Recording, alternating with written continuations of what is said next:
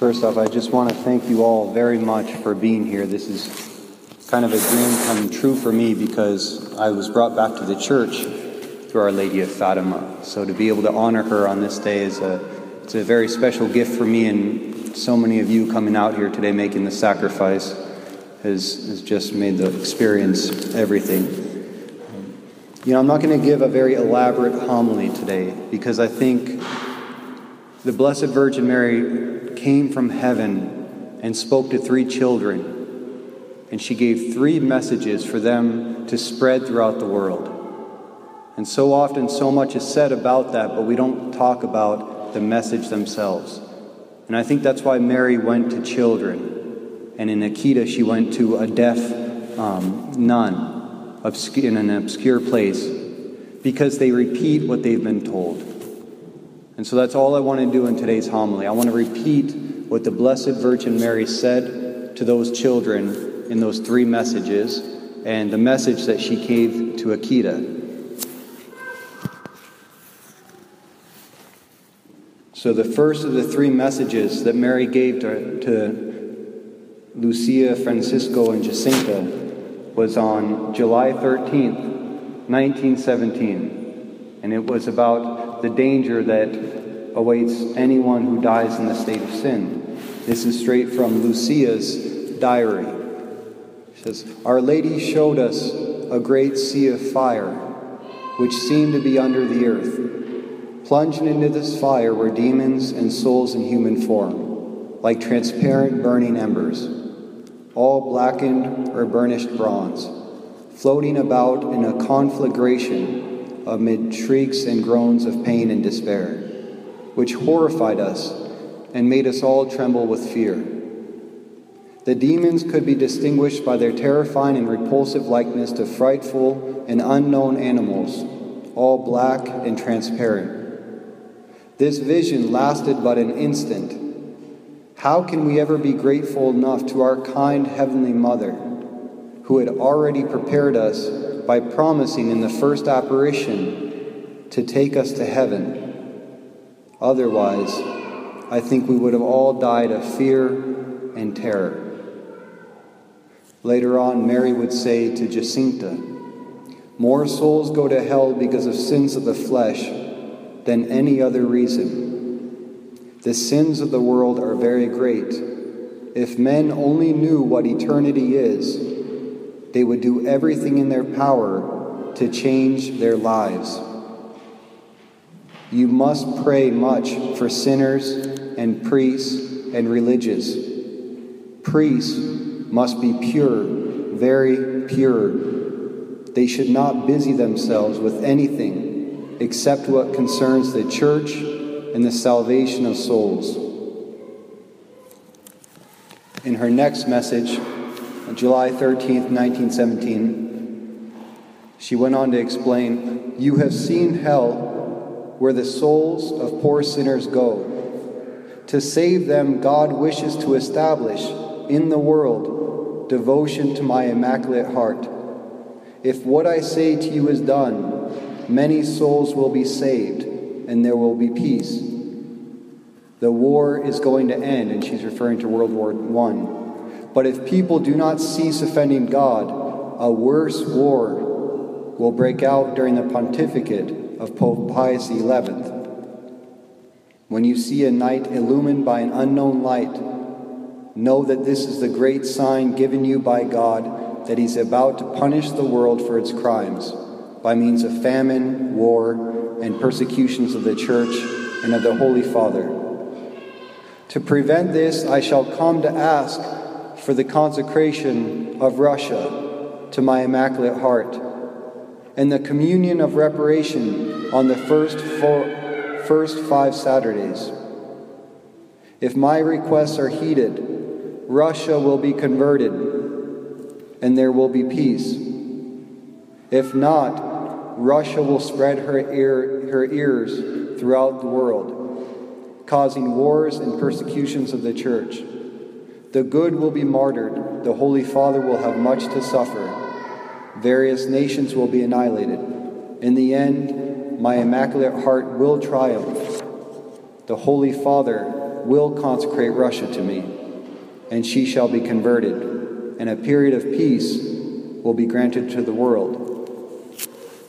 And then on October 13th, 1917, 101 years ago, in her final visitation, it had been raining for three days straight. People were walking in puddles of mud.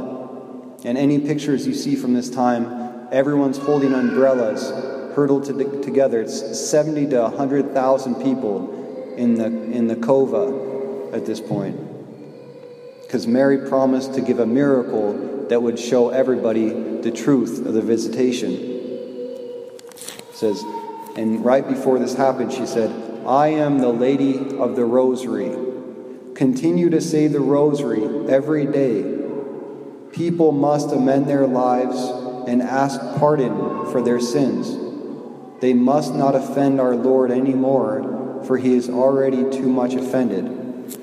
At that, Our Lady spread her hands, which emitted brilliant rays of light, and she pointed towards the sun. The light from her hands brightened the very sun itself and parted the clouds. And in the presence of all those almost 100,000 people, be them atheists, masons, politicians, priests, religious, and migrants from all over, the sun danced around the sky for 10 minutes, changing color. And then it came so close to the earth that everybody thought it was the end of the world. When all of a sudden there was it was seeming explosion, and it seemed as if light feathers were dropping all around everyone that they couldn't touch. At that miracle, at that moment, many blind people who were there received their sight, cripples were healed. And what's interesting is the entire ground, everything around them and their clothes were completely dry. Every single person. And the scientists who were there who studied it said only the energy of an atomic bomb could draw could physically dry the earth and everybody that instantaneously. And along with them, everyone would have been incinerated. So that proves that it wasn't just a hallucination of the sight. 1973, 45 years later, Sister Agnes Katsuko Sasagawa was living in Japan. She was deaf, had a, a grave illness when she was younger, lost her hearing, and she later went into a convent. And one day, when she was praying in there, she started to hear voices for the first time since she had become deaf. And it was only when she was in the chapel, and right then, a statue of the Blessed Virgin Mary, it's on October 13th, began to cry, it began to weep, sweat, and oils and have a mark even on its hand. Over a hundred times the statue emitted oils out of itself.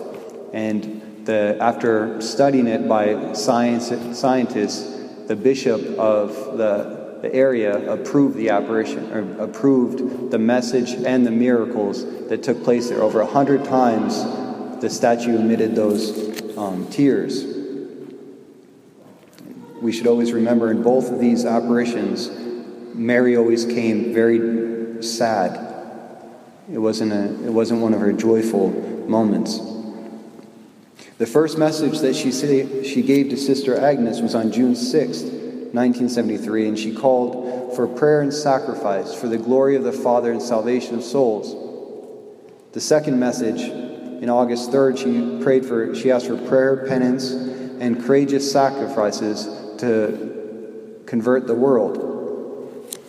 And then on October 13th, 1973, 45 years after Fatima, she gave her final message. And Cardinal Ratzinger, who investigated this, who became Pope Benedict, said that the message of Akita is the continuation of the message of Fatima. And that's why they're linked.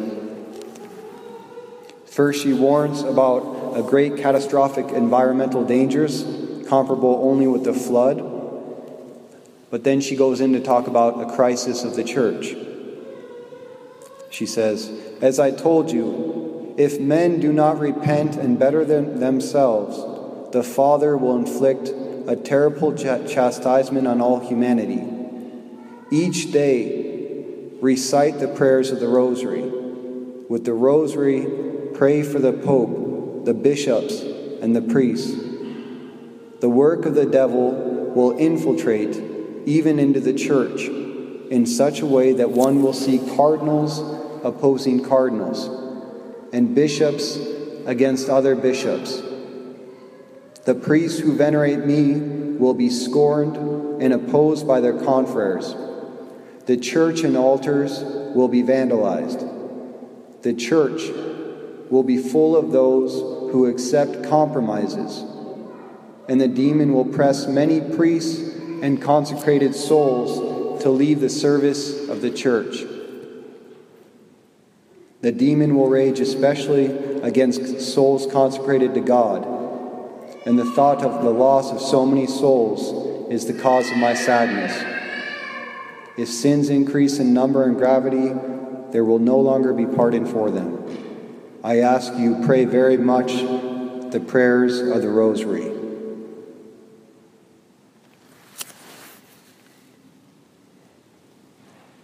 Our Lady of the Rosary, pray for us.